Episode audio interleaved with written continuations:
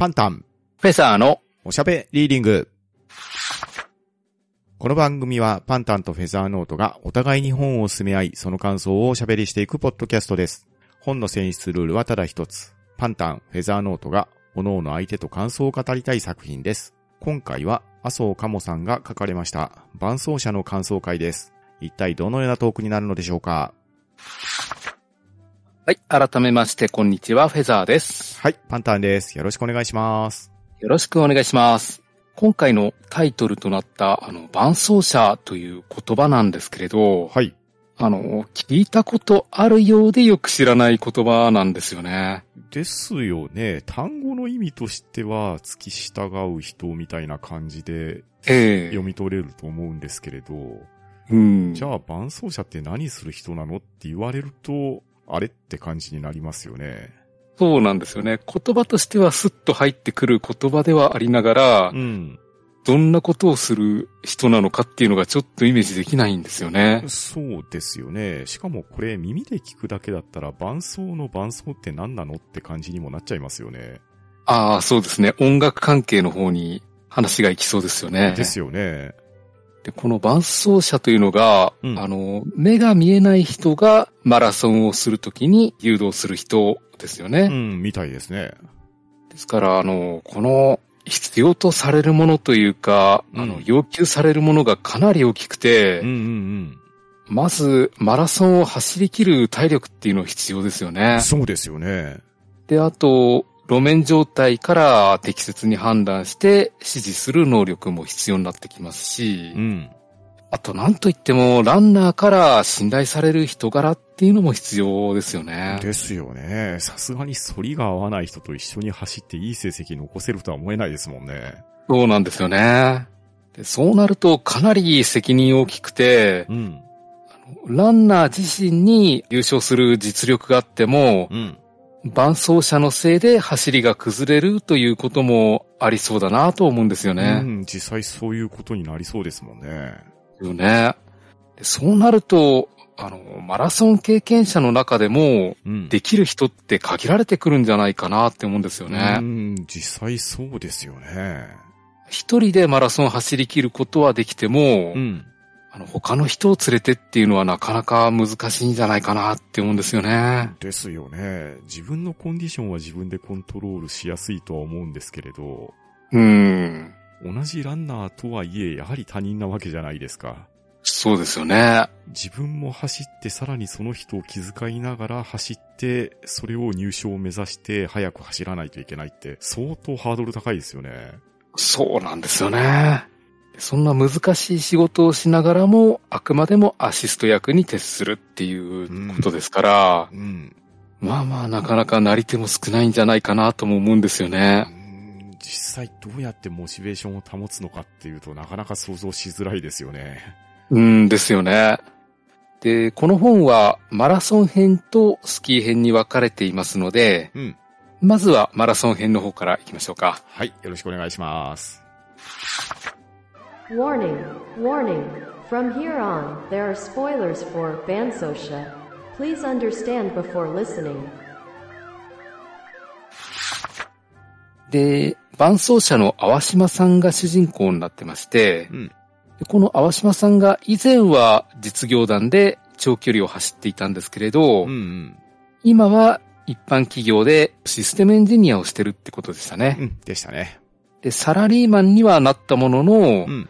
今でも個人でレース参戦はしていて、うんうんで、今度、伴走の仕事をすることになりまして、相方となるランナーを紹介されて、うん。うん。えーそのランナーが内田さんという方でしたね。はい、そうです。で内田さんというのがなかなか不遇な経歴を持ってまして、うん。あの、世界レベルの記録を持ってるんだけど、うん。パラリンピックの出場枠がもらえないということでしたね。そうなんですよね。で、これがなんでって思うんですけれど、うんうんパラリンピックに出場できる選手の総数っていうのが決まってるみたいなんですようん。ね。うん、みたいですね。で競技ごとに、あの、出場枠が決まってるわけじゃなくて、うん。あくまでもパラリンピック出場選手団の中の人数っていうのがもうあらかじめ決まっちゃってるので、うんうんだから、例えば、車椅子ラグビーのチームで何人か持ってかれると、うん。その分、他の競技で人数が削られてしまうっていうことみたいなんですようね。ん。これはなかなか不思議な現象ですよね。うん、ちょっと理不尽だなとも思うんですよね。うん。これは日本に限った話なんですかね。どうなんでしょうね。まあ、パラ競技ですから、うん。それなりのサポートっていうのも実際かなりのものになると思うので、うん。参加人数が限られるっていうところはやむを得ないのかなとも思わんでもないですけれど、うん。あっちの競技で人数取られたからこっちの競技が減らされるっていうのは、パラプレイヤーとしては納得いかない事実だと思うんですよね。そうなんですよね。この辺の仕組みがちょっと不思議だなって思うんですよねう。ん、どうなんでしょうね。このあたりはパラリンピックの協会委員会とかが人を選んでいくのかもしれないですけれど、うん。まあ、単純にメダルが取りやすいとか入賞しやすいっていうところに力を入れて、それ以外の競技はなかなか力が入れられないっていうような悩ましい問題も出てくるんですかね。うん、みたいですね。がこの本によると、連盟の方が、うんえー記録よりもメダルっていう方針でやってるらしいんですよね。うーん。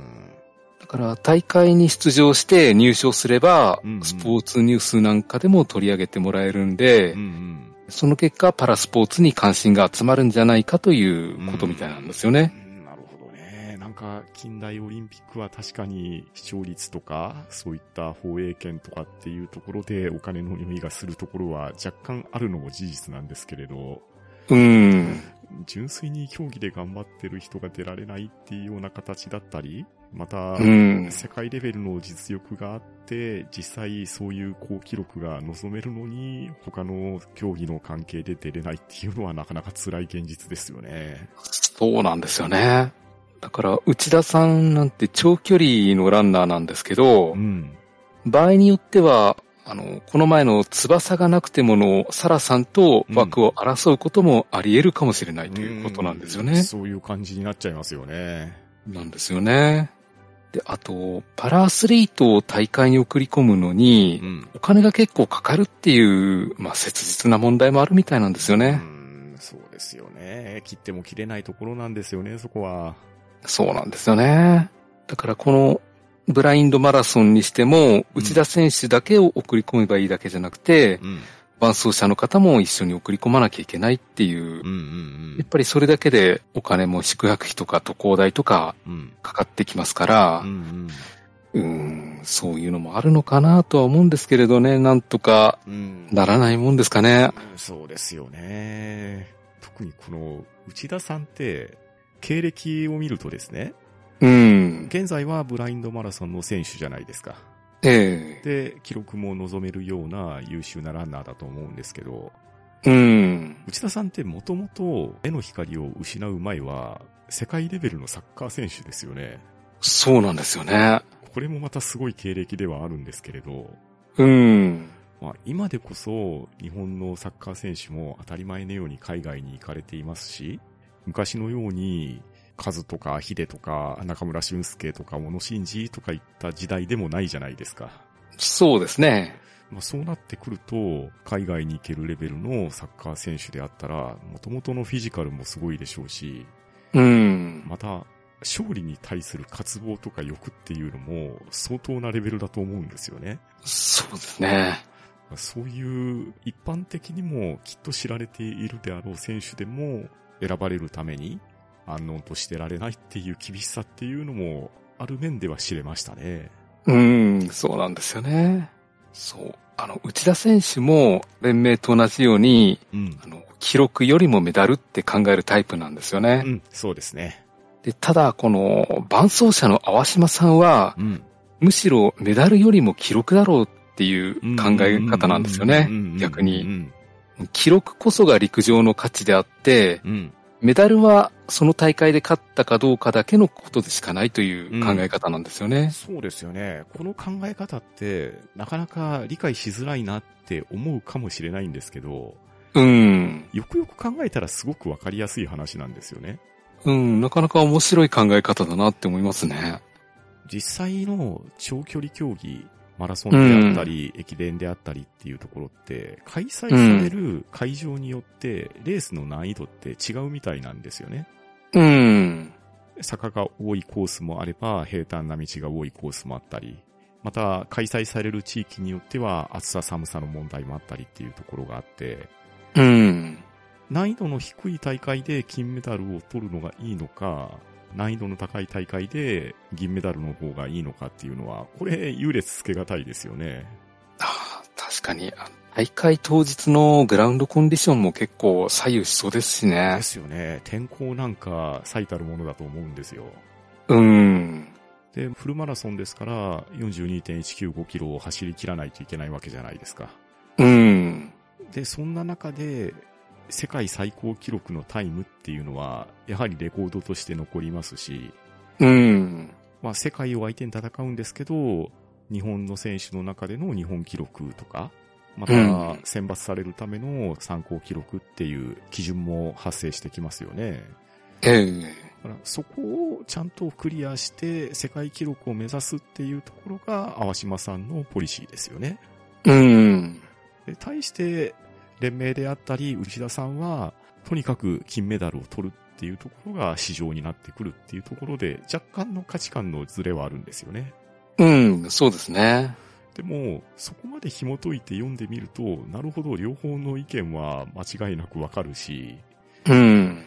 一番理想的なのは最難関のレースで金メダルを取り、そして世界記録を打ち出すっていうのが一番最高の結果ってことですよね。うん。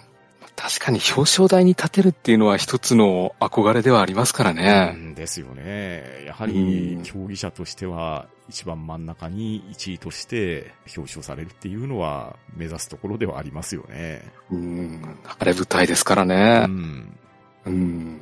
確かにオリンピックとなると世界中が見てる中での試合ですからうね。んですよね。うん。やっぱり世界中に認知されるっていう意味では、オリンピックの方が大きいんですかうね。ん、そうなのかもしれないですね。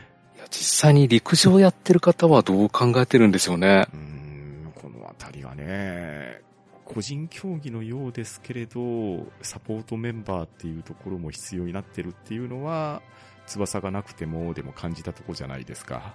うん。まあそれが、今度はまたブラインドマラソンっていう、なかなか日頃目に触れにくいような競技ですから、そんな中で世界レベルの大会で金メダルを取るっていうところ、そしてまたそれをステップにしてパラリンピックに出るっていうところは、やはり目指すべき頂点なんでしょうね。うん。だと思います。まあこんな風にあの、記録なのかメダルなのかっていうう、ん。内田さんと淡島さんの反りの合わないところが、この話の面白いところでもあるんですけどね。そうですよね。まあ何にしろパラリンピック出場枠をもぎ取るには、うん。内田さんが金メダルを取れることを連盟に示さないといけないということで、うん。で実際にどこかの地方大会で金メダルを取ってくれば説得力も出るだろうということで、うん。国際大会に出ることにしたんですけれど、はい。まあそのために選んだレースが、あろうことか南国の大会なんですよね。そうなんですよ。暑いし湿気があるので、とてもマラソン向きの環境じゃないんですようね。ん、実際そうでしょうしね。海外を渡り歩いているアスリートであれば、自分の体調管理であるとかっていうのは人一倍気をつけられてるとは思うんですけど、うん。とはいえ、南国における体調管理って相当難易度高いと思うんですよ。高いです。発汗量が違いますよでね。すよね。うでん、失われた水分をどこで補給するかとか、うん。当然プロレベルのランナーであれば自分専用の給水液とかっていうのは用意されるわけじゃないですか。うん。で、大会に行くまでの食事の管理であったりっていうところも必要になってきますよね。ええそれが健常者のランナーであれば自分一人で済むのかもしれないですけれど、ブラインドマラソンの場合、伴走者もランナーと同じぐらい、またそれ以上に気をつけてもらわないといけないっていうところも明らかになるんですよね。うん。そうですよね。マラソンっていうとやっぱり冬の競技っていうイメージはありますよね。そうですよね。実際、東京オリンピックが行われた時も、ええマラソンが、開催地が東京から移されたり、うん。また、スタート時間が早められたりっていうような対策取ったじゃないですか。うん、やってましたね。日本においてもそれなのに、南国において、暑い中で走るランニングコンディションって、まあまあ最悪に近いと思うんですよね。きついですよね。うんうん。いや、でも、すごいところで、すごい条件で国際大会やりますよね。そうですよね。で、実際、マラソンランナーって、海外の方の方が、やっぱりスプリントスピードが速いせいか、メダルには近いじゃないですか。ええだから、強敵ひしむく中で、環境も悪いし、そんな中でメダルを狙いに行くっていうところが、今回の二人のチャレンジなんですよね。そうですね。で、この大会には、あの、内田のライバルとも言える、オランダのティンメルマンスがいるし、うん。さらにこの国の招待選手のホアキンもいるということで、うん。で、このホアキンの伴走者が現役の世界記録保持者のエンリケルスということみたいで、うん。なかなか強敵がいるんですよね。そうですよね。この世界におけるマラソンランナーのトップレベルの人たちがひしめいてる大会ですよね。そうなんですよね。で、環境も他の選手もかなり厳しいので、うん。内田もそう簡単にはメダルを取れそうもないというレースなんですよね。ですね。ただ、内田もかなり勝ち気な性格でう、ん。勝つためだったら何をやってもいいと考える人なんですよね。そうですね。このあたりがしたたかと言いましょうか。うん。小賢しいのレベルじゃないんですよね。そうそうそう。大胆不敵と言いましょうか。う。もうん本当に勝つためであればどんなことでもしますよっていう人なんで、まあこのあたりがね、好き嫌いはあるかもしれないですけど、この勝利への悪なく執着心っていうところは個人的には嫌いじゃないですよ。そうそうそう。どっかあの、武士道16の香りに通ずるようなものがあるんですよねありま。すよね。多少卑怯なことをしても勝てばいいって思うタイプなんですよね。そうそうそうそう。はったりでもブラフでも使えるもんは何でも使えって言いますもんね。そうそうそう。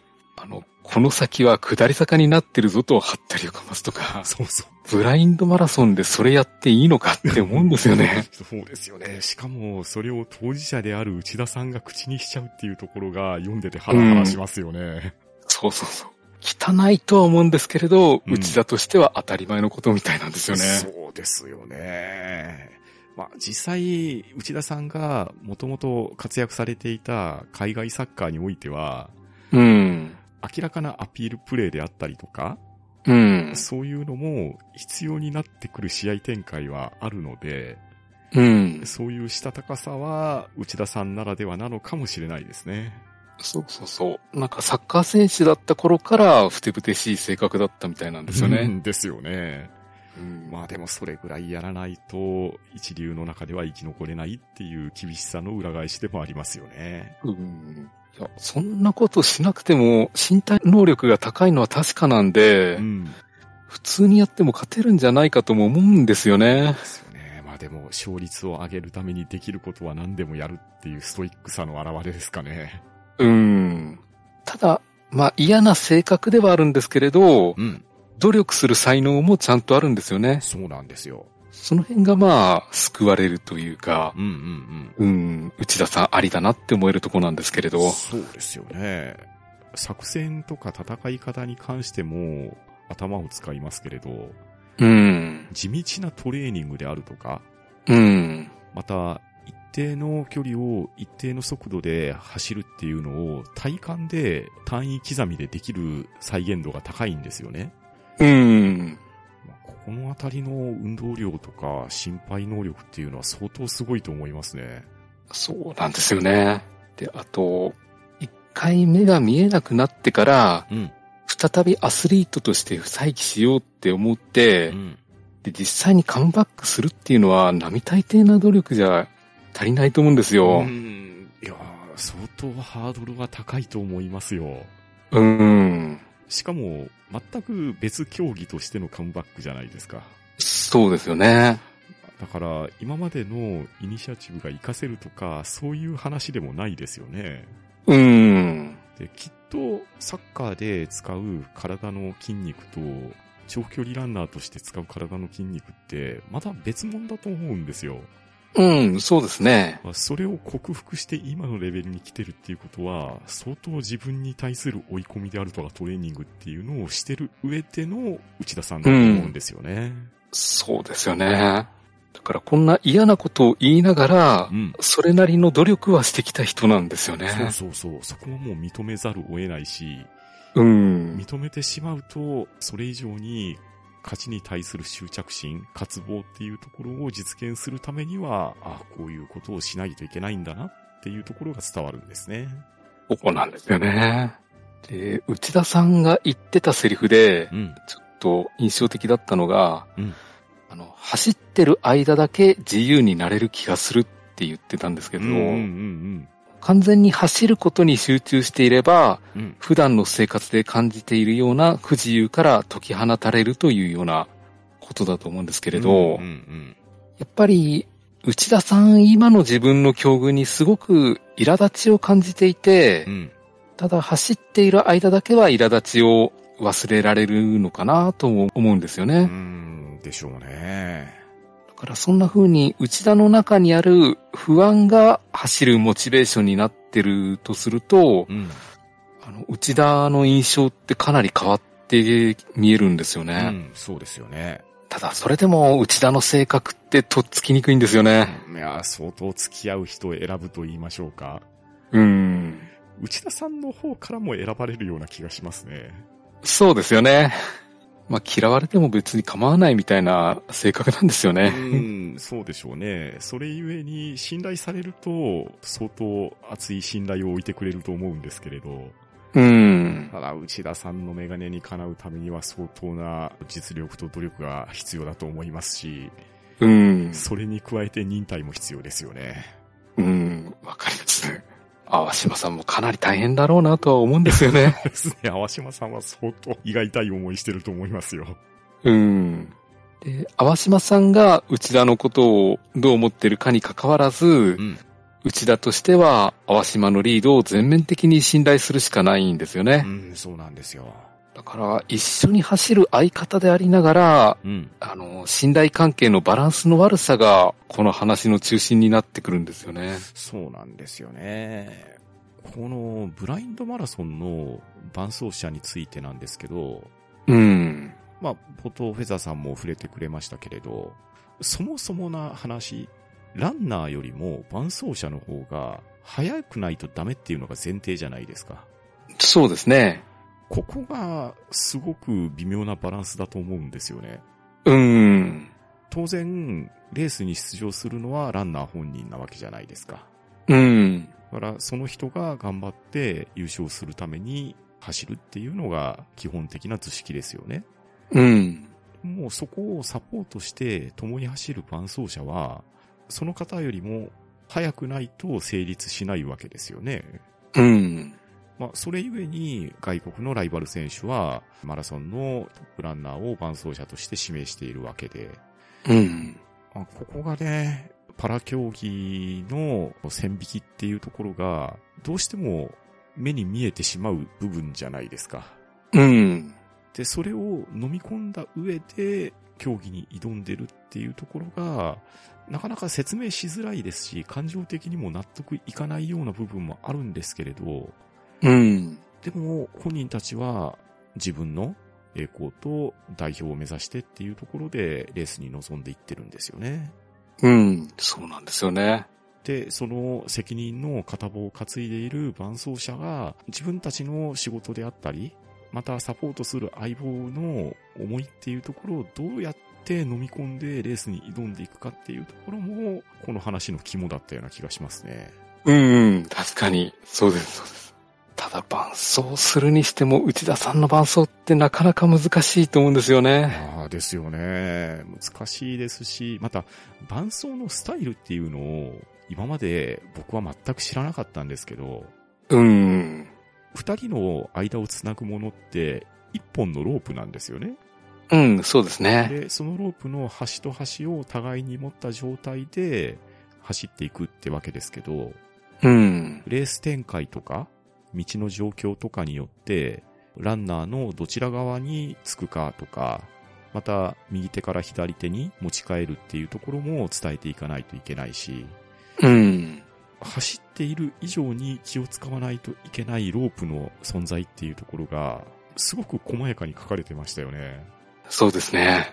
で、路面の状況を逐一伝えないといけないし、給水ポイントではどうやってドリンクを渡すかっていうところも考えないといけないし、うん。また、勝負を仕掛けて、相手のランナーを抜き去る時にも、自分がどちらの側によって接触を避けないといけないかとか、もうすごく細やかな配慮っていうのをしていかないといけないっていうのが、ああ、そんなに大変なことなんだなっていうように伝わりましたね。うん、そう。で、あと、配慮も必要なんだけど、うん。あの、淡島さんも本気で走らないと、うん。内田さんってかなり足速いじゃないですか。うんうんうん、ですです。なんならベストタイムが、淡島さんのベストタイムに迫るような勢いでうん走ってくるんで、うんうん。走る方にも専念しなきゃいけないっていうことだから、うん。相当大変な仕事になりますよね。ですよね。マルチタスクが過ぎますよね。うん。しかも、それぞれ頭の使ってる部分って違いそうじゃないですか。ああ、確かに。走るためのコース配分とかと、それを伝えるためのコミュニケーション能力と、うん。また予見性っていうところも持ち合わせていないと、うん。とっさの判断ができないじゃないですか。うんで。その集中力を42.195キロゴールするまで維持させるって相当難しいと思うんですよね。確かに。本当にそうですよね。で、長距離走って僕はあんまり得意じゃないから何とも言えないんですけど、ええやはり駆け引きと策略が必要なんですよね。うん、そうですね。どこまではペースを維持して抜き去るところで一気に抜き去るっていうレース配分っていうのをまず挑む前に考えると思うんですけど、うん。その作戦遂行能力っていうところも問われますし、うん。実際レースが始まった時に、その作戦通りに行くか行かないかっていうところは、出たとこ勝負じゃないですか。うん、そうですね。他の選手のペース配分もありますからねで。すよね。で、そのレースに挑むにあたって、使えるものは何でも使えな内田さんですから、うん。まあ、高度な情報戦が行われるわけですよ。うん。そういうブラフを使ってでも何とかするっていうところも含めて考えると、いやー、淡島さんは本当に大変だなって思いますね。まあ確かにそうなんですよね。ただ、内田さんがあの、気配りできる優しい人だとすると、うん。この話成立しなくなるんじゃないかとも思うんですよね。うんおそらくですね、ランナーが気配りできる人だったら、逆に成績自体が伸びにくくなっちゃうんじゃないのかなっていうところは感じますね。うん。全力で勝ちに行くためにトレーニングをして、自分のフィジカルとスピードを維持して、で、サポートに関しては伴走者に全て一任できるぐらいの関係性になっていかないと、うん。長距離ランナーとしてマラソンで金メダルを取るっていうのは相当難しいんだと思うんですよね。うん。実際、伴走者同士で用意ドンで走らせたとしたら、オランダチームの方が部があるわけじゃないですか。うん、そうですね。そこは認めざるを得ない事実でありますし、うん。でこの一人で走る競技ではなく伴走者と一緒に走る意味合いはちょっと違いますけれど、二人三脚競争みたいな感じじゃないですか。うん、そうですね。ここがね、なんか今まで知らなかった新たな世界と新たな競技に出会ったような感じですね。うん。とにかく、この内田さんが、あの、複雑な内面を持った人間だなって思うんですよね。うん、確かに確かに。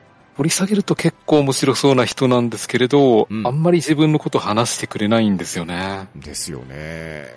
実際のところ、サッカー選手として栄光があった人ですし、うん。まあ、きっと人気があった人だと思うんですよね。うん。で、その方が目の光を失ってしまって、パラマラソンで再起を遂げて、そしてパラリンピックの代表を目指して頑張っていく姿っていうところ。うん。まあ、きっと内田さんの中にもいろんな思いがあるでしょうし、きっと内田さん口には出さないでしょうけど、自分の力を持って周りの期待に応えるっていうようなところも一面としてはあると思うんですよね。うん、ありそうですよね。あの内田だからっていう思いは、やはり感染者としてはあるじゃないですか。うん。やっぱりサッカー選手って、あいつなら何かやってくれるかもしれないっていうような選手が期待する選手ですし、見てて面白い選手だと思うんですけど、うん。内田さんってきっとそういうプレイヤーだったんじゃないのかなって思うんですよ。あで、なので、そういう選手が、まあ一度は挫折したかもしれないですけれど、今再起をかけて復帰をしてるっていうところは、まあ日本人的な思いがなくても頑張ってほしいっていう思いには繋がってると思うんですよね。あ。うん。で、その期待に応えなきゃいけないじゃなくって、内田さんの性格的には、そこで応えて当たり前だろうぐらいなキャラクターなような気がするんですよね。ああ、確かに言いそうですよね。うん。それが俺だからっていう、で、そのキャラクターをちゃんと再現してこそ内田なんだよっていうところを示したい人だと思うんですよ。うん。それをするために、淡島さんに力を求めないといけないし、で、淡島さんに求めるものも数限りなくありましたよね。ありますね。そういうところまで考えてしまうと、やっぱり嫌いにはなれないですね。うん、そうなんですよね。もう暴走族と一緒に練習したり、そうそうそうそこう革命家の家を見に行ったりう。で、うんうん。なんか変わったところもあるんですよね。ですよね。この時どういう気持ちだったのかっていうのはちょっと聞いてみたいんですけれど、うんですね。なかなか面白い人だなとも思いますうね。ん、本当に魅力的な人だと思います。うん。だからあの、まあ、内田さんは目が見えていないんですけれど、逆に淡島さんの方が内田さんという人間を見えているのかっていう、うんそういうところも問われているような話にも思えたんですよね。そうですよね。話の前半から中盤ぐらいにかけては、淡島さんも疑心暗鬼なところはあったと思います。うん。で、このレースの結果に関してはとりあえずここでは伏せておきますけど、うん。あの、反りの合わない二人がふと同じ方向を見るっていう、そんな瞬間もあってう、ん。なかなかいい話でしたうん。ね。いや、本当に読み応えありましたね。うん。さてさて、そしてスキー編なんですけれど、はい。まあここまであの、マラソン編を読んできて、誘導っていうものがどれほど難しいことかっていうのを思い知ったんですけれど、ですよね。で、今度はブラインドスキーと聞いて、うん。本気かって驚くんですよね。うんまあ、本当にね、失礼な話で申し訳ないんですけど、ブラインドでスキーってできるのかっていうのがまず一番に立ちましたね。そうそうそう。そんなこと本当にできるのかって思ったんですよね。うん。まあさすがにロープで繋いでってのは危なすぎますし、うん。どうやるんだろうっていう、うんそれこそノーイメージだったんですよ。本当そうですよ。で、このスキー編の伴走者は立川さんという方で、はい。乳業メーカーの営業さんなんですよね。そうですね。で、学生時代にスキーのレーサーをやっていて、うん。えー現在では会社のスキー部に所属しているということでしたね。そうですね。学生時代にはランキング1位になってたような、すごいスキーヤーですよね。うん、でしたね。まあ、ただ、世界選手権とかオリンピック出場っていうところはやらなくて、今は引退して、営業マンとして、生乳会社の北斗乳業に入社して、つまり、学生時代までやっていたスキーは、今はパタッとやめている状況ですね。うん。で、会社の CSR、企業の社会的責任というものが、あの、重要視されていて、ん。会社としては、あの、社会貢献したいということで、うん。まあ、企業イメージの向上にもつながるんで、うん。うん。一つパラスポーツの支援をしようと考えたみたいなんですよね。うん。ですね。で、そこで立川さんに白羽の矢が立ちまして、うん。アルペンのガイドレーサーをやってくれという入り方でしたねう。ん、そうですね。この、北斗乳業という会社なんですけれど、うん。ここもアルペンスキー部は強いんですよね。うん。なんですけど、立川さんはもう引退した意味なので、競合のアルペンスキー部に所属しているわけでもなくって、うん。なんですけど、突然会社の意向もあって、ブラインドアルペンスキーの選手の伴走者をやれと言われるわけなんですけれど、うん。まあこれの言われる相手の関係性っていうところも、まあなかなか複雑な思いはありそうでしたね。そうですね。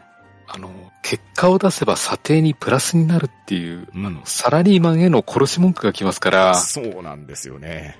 それ言われると行かざるを得ないんですよね。うんうん、まあ、なかなかなミッションインポッシブルではあるんですけれど、うん。まあ、社名とあらば行かないといけないですし、ちゃんと営業の仕事もしながら別の仕事としてそちらのトレーニングもしないといけないっていう。まあ、本当にこれは大変な仕入れですよ。うん。ただあの、自分の経験からすると、うん査定にプラスになるっていうのはあまり信用しちゃダメです。で、立川さんも、あの、スキーの伴奏っていうのが全くイメージできないみたいなんですよね。そうですよね。ましてや、立川さんは自分はランキング1位にもなった実力者だったわけじゃないですか。うん。なので、自分一人で滑る分には、ブランクはあるとはいえ、それなりの自信はあるはずなんですけれど、うん。当然今までのスキープレイヤー人生の中で伴走したことはないわけですし、うん。ましてやされたことなんか絶対ないですもんね。うん。でそれをいきなりやれと言われてどうしましょうかって話ですね。そうなんですよね。まあ、それでも入社2年目の新人に、ん。専務から直令が来たらサラリーマンとしては行くしかないんですよね。そうですね。これはもう悲しいとこなんですけれど、うん、もう選択の余地がないですね。ないですよね。で、行ってみると、鈴木春さんという女の子のレーサーを紹介されたんですよね。はい。で、春はとんでもないバランス感覚でスキーを滑っていてう、ん。立川としてはもうマジかと、うん。なんであんなことができるんだとうん驚いていて、うんうんうん。まあ読んでいてもそう思いますよ。あーすごいですよね。文字で凄さを感じる滑り方っていうのが。うん。声で誘導されているにしても信じられないんですよね。ん、スキーもね、自分が滑ってるだけでも、次右次左みたいなこと言われても、なかなか再現するのは難しいですよ。うん。いや、自分もスノボすごく下手なんうで、ん。これは難しいぞって思ったんですよ。本当に難しいと思いますよ。うん。ブラインドマラソンでもハードモードだったのうに、ん。スキーになると本当ベリーハードになってますよね。もうベリーハードというか無理ゲーのレベルですよね。ですよね。伝わるかどうかわかんないですけど、RTA ってあるじゃないですか。ああ、リアルタイムアタック。ええあれうで、ん。目隠ししてゼルダクリアするとか、タルコンガで赤色クリアするとか、そんなレベルの話と変わらんって思うんですよね。思いますね。もう、危険だし危なすぎるんで、うんうんうん。パラスポーツの中でも特に競技人口が少ないということでしたね。本当にね、また言葉が悪くて申し訳ないですけれど、一歩間違えばの話があり得る世界じゃないですか。うん。なんか自殺行為だと思うんですよね。うん。でもそれに挑んでいくっていうのが、ちょっと考えが至らないんですけれど、ただ、そういう危なさとか不安さっていうのを、ハルさんは感じさせない滑りをしてるじゃないですか。そう、そうなんですよね。これがすごいですよね。うん。ハルさんにとっては、あの、見えなくて当たり前っていう前提なんで、うん。特に不安さはないみたいなんですよね。そう。気持ちよく滑ってるっていうのがわかる書かれ方なんですよね。うんで。しかもバランス感覚が天才的ですね。そうなんですよね。この辺はもう天性のものなんで、うん。いや、すごいなと思うんですよ。そう。しかも、今までプロの指導を受けているわけでもないから、うん。多少滑り方は習ったとはいえ、ほぼほぼ独学我流じゃないですか。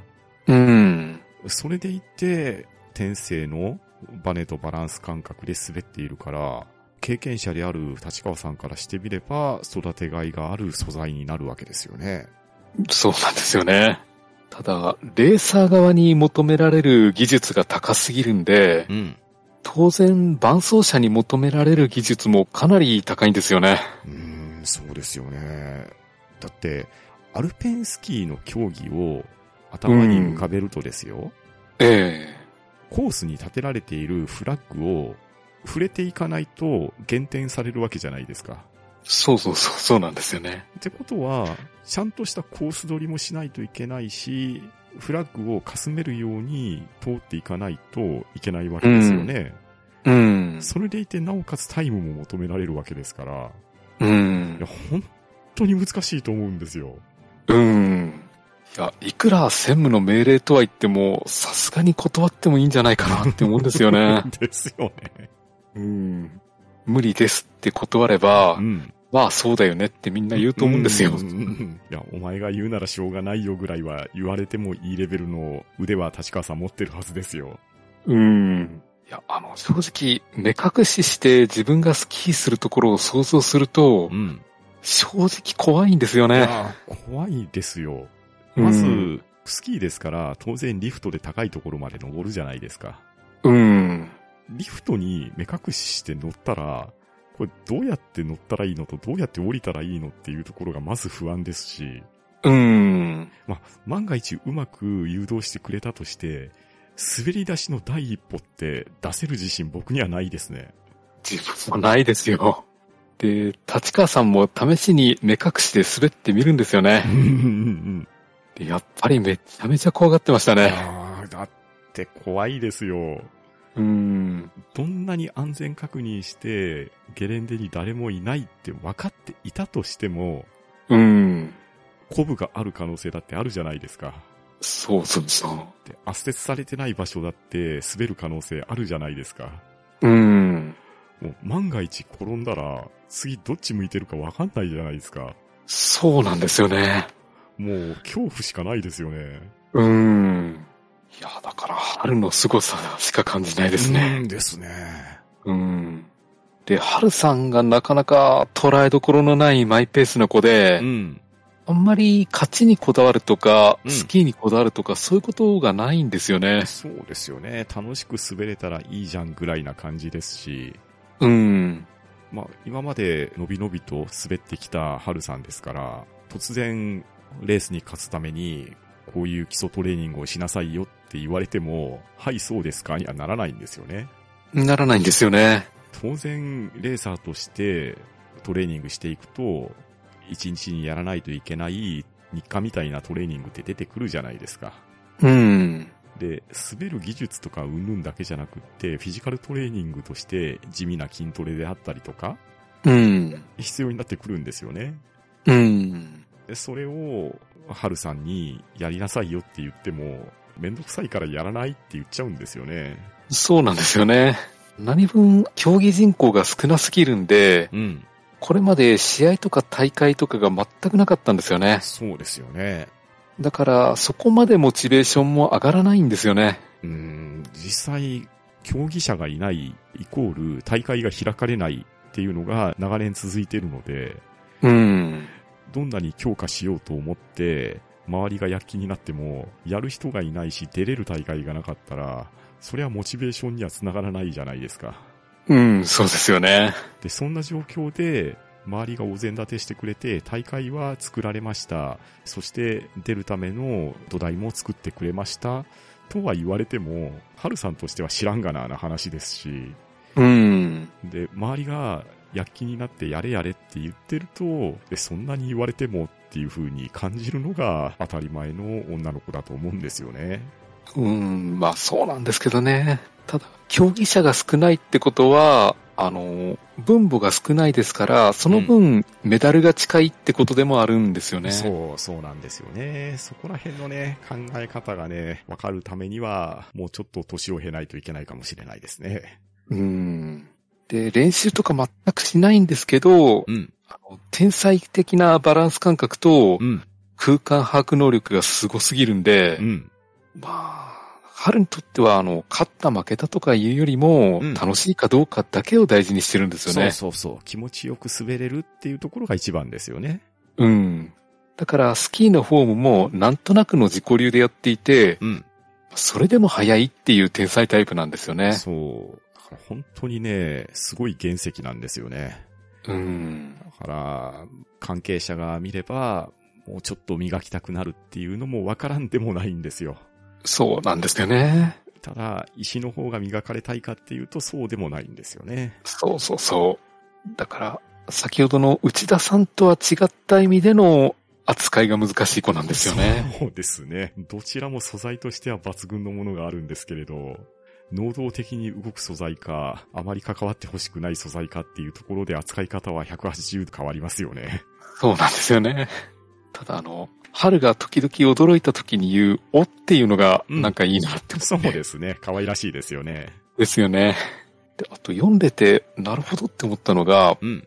あの、目が見えない人に、うん。危ないって声をかけるのが、うんうんうんうん。あの、怖がらせるだけなんで、うん何にもならないって言われてたんですよね。そうですよね。でも、とっさに何かあったら危ないって口をついて出ちゃうんですけれど、うん。それが当事者にとっては適切な指示ではないっていうことですよね。うん。で、確かに説明を読んでみると、危ないっていうのは、漠然と危ない状況で、うん。現状把握にならないって言われるんですよね。そうなんですよね。言われてみれば、あ確かにそうなんだな、なんですよね。うん。今、危ないって言われても、人が目の前にいるから危ないのか、滑っている先に障害物があるから危ないなのか、うん。もしくは、障害が自分に迫っているのか、うん。具体的な説明がないと対処の使用に困るっていう話なんですよね。うん。そうですよね。言われてみれば、あそうだな、なんですけれど、うん。ただ、そういう具体的に落ち着いた指示が有事の際にパッと出せるかっていうと、これは指示を出す側も訓練が必要だなって思ったんですよね。うん。まあ確かに、何がどう危ないのかが全くわからないと言われても困りますからうね。ん、確かに、これはハッとさせられる発言でしたね。うん。もう一つハッとさせられたのが、ええハルさんに物を尋ねるときに、うん。本人じゃなくって、近くにいる方にどうなんですかって尋ねられることを、ハルさんすごく嫌ってるじゃないですか。ああ、そうですね。あれも、言われてみれば、ああ、そうなんだなって、ハッとさせられましたね。うん。なんで直接私に聞かないのっていうのは、本人たちにしてみれば、まさに当然の言い分であり思いなんだなっていうのに、改めて気づかされた感じでしたね。うん。まあ確かに春さんとしては面白くないですよね。ですよね。あと、あの、春が、昼は明かりを消して、夜は明かりをつけるっていう生活を心がけてるっていうのがうん、うんうん。あそういうもんなんだなって思ったんですよね。うんですね。本当に。なかなか想像しづらい部分でもあるし、想像したところでイメージも湧かない話でもあるんですけれど、うん。あそこをちゃんと理由を説明してくれて、なるほどそういうことなのかっていうのが分かりやすく伝えてもらえた話でしたね。うん。だから、あの、春としては、明かりなんかなくても困らないんだけど、ん。なるべく明かりがあることを意識づけるようにしてるってことみたいでしたうね。ん、でしたね。うん。で場面としてあの、良かったなって思ったのが、あの、春の伴奏で、うん。立川が霧の中を滑るっていうシーンがあったんですけれどうんうんうんあり、ましたね。あの、これまで春に頼られていた立川が、うん。完全に春に頼ってるっていうのが、なかなか面白いなって思ったんですようね。ん、思いましたね。これまでと逆の立場で滑ってみるっていうシーンでうん、うんうん。うん、これはこれでなかなかいいシーンだなって思いましたうね。ん、思いました、思いました。で、また、夏のマラソン編では、伴走者とランナーをつなぐのが一本のロープだったじゃないですか。うん。冬のスキー編に関しては、お互いをつなぐものって、物理的なものじゃないんですよね。うん。で、立川さんと春のコンビは、スピーカーを使って、どのタイミングで曲がるとか、説明の状態っていうのを伝えていってたわけですけれど、うん。周りのサポートスタッフは良かれと思って最新機器を与えようとするじゃないですか。うんですね。ワイヤレスのイヤホンとかを使った方が、より耳の近くで聞こえていいんじゃないかとか、健常者の立場から良かれと思ってサポートを申し出てみるんですけれど、うん。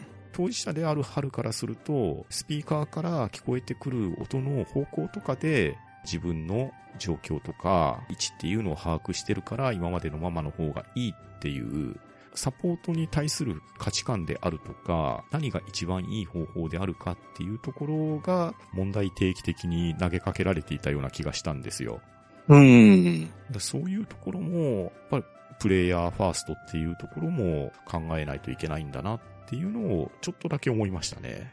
うん。そうなんですよね。春にとっては、あの、誘導の指示の声も含めて、うん。あと環境音すべてが自分に必要な情報なんですよね。うん、そうなんですよね。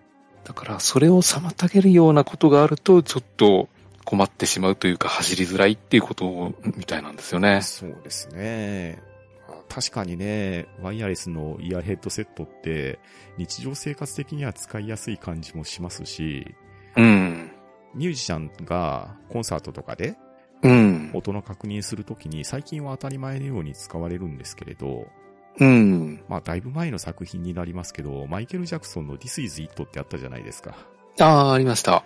あのワンシーンでマイケル・ジャクソンが当時最新機器であったワイヤレスイヤホンを導入したんですけれど、うん。音が直接耳に入ってくるから、自分にはあまり合わないっていうようなシーンがあったのをこの時思い出したんですけれど、うん。まあ、まさにそういう感じなんだなっていうふうに読んでて思いましたね。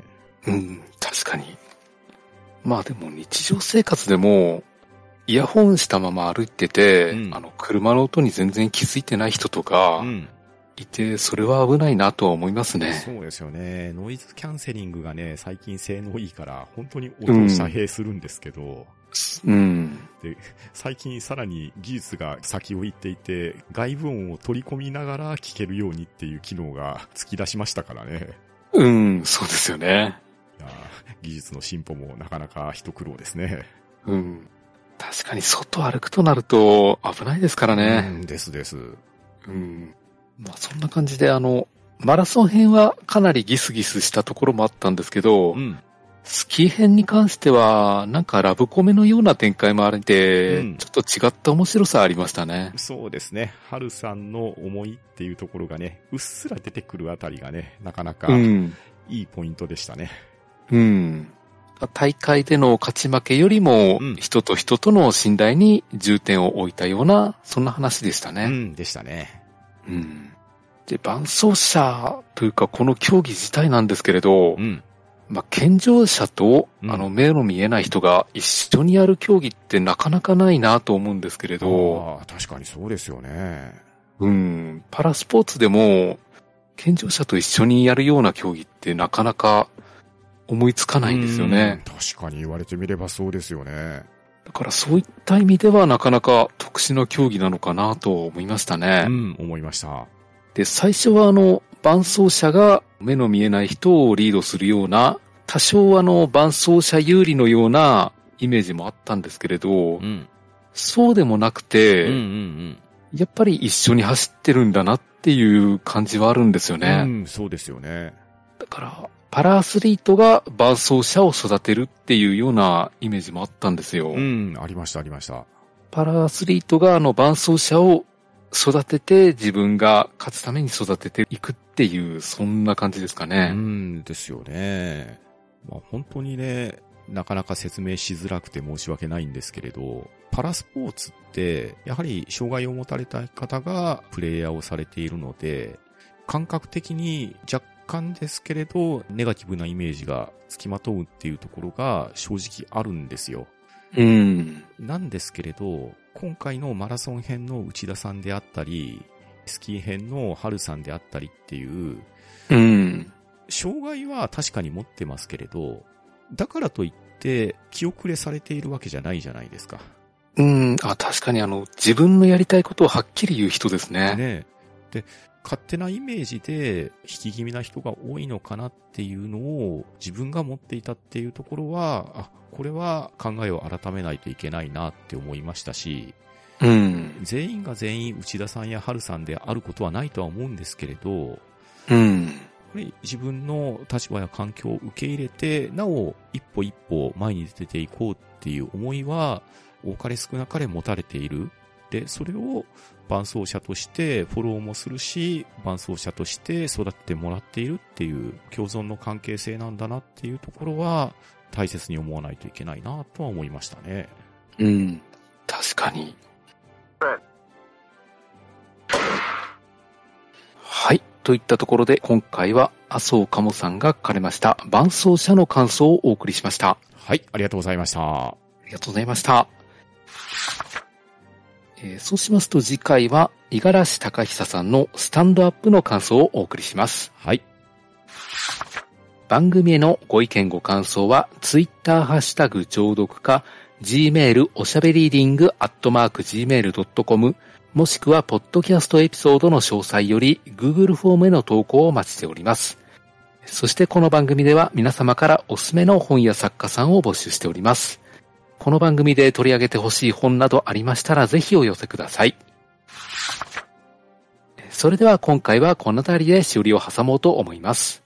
お相手はパンタンと、フェザーノートでした。さようなら。ありがとうございました。